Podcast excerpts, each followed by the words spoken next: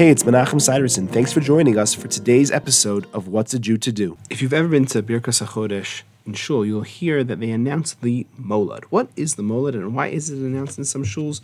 The Molad is the exact moment when the moon begins its new monthly cycle around the earth. And we announce the Molad as it would appear in the city of Yerushalayim because of its centrality to Judaism.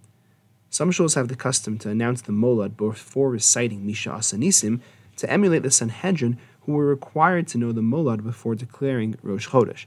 Of course, in our times, we have a set calendar, and we're not actually deciding when Rosh Chodesh is going to be based on the Molad. We're simply announcing when Rosh Chodesh will be, as is established by our calendar, so that everyone will know about it.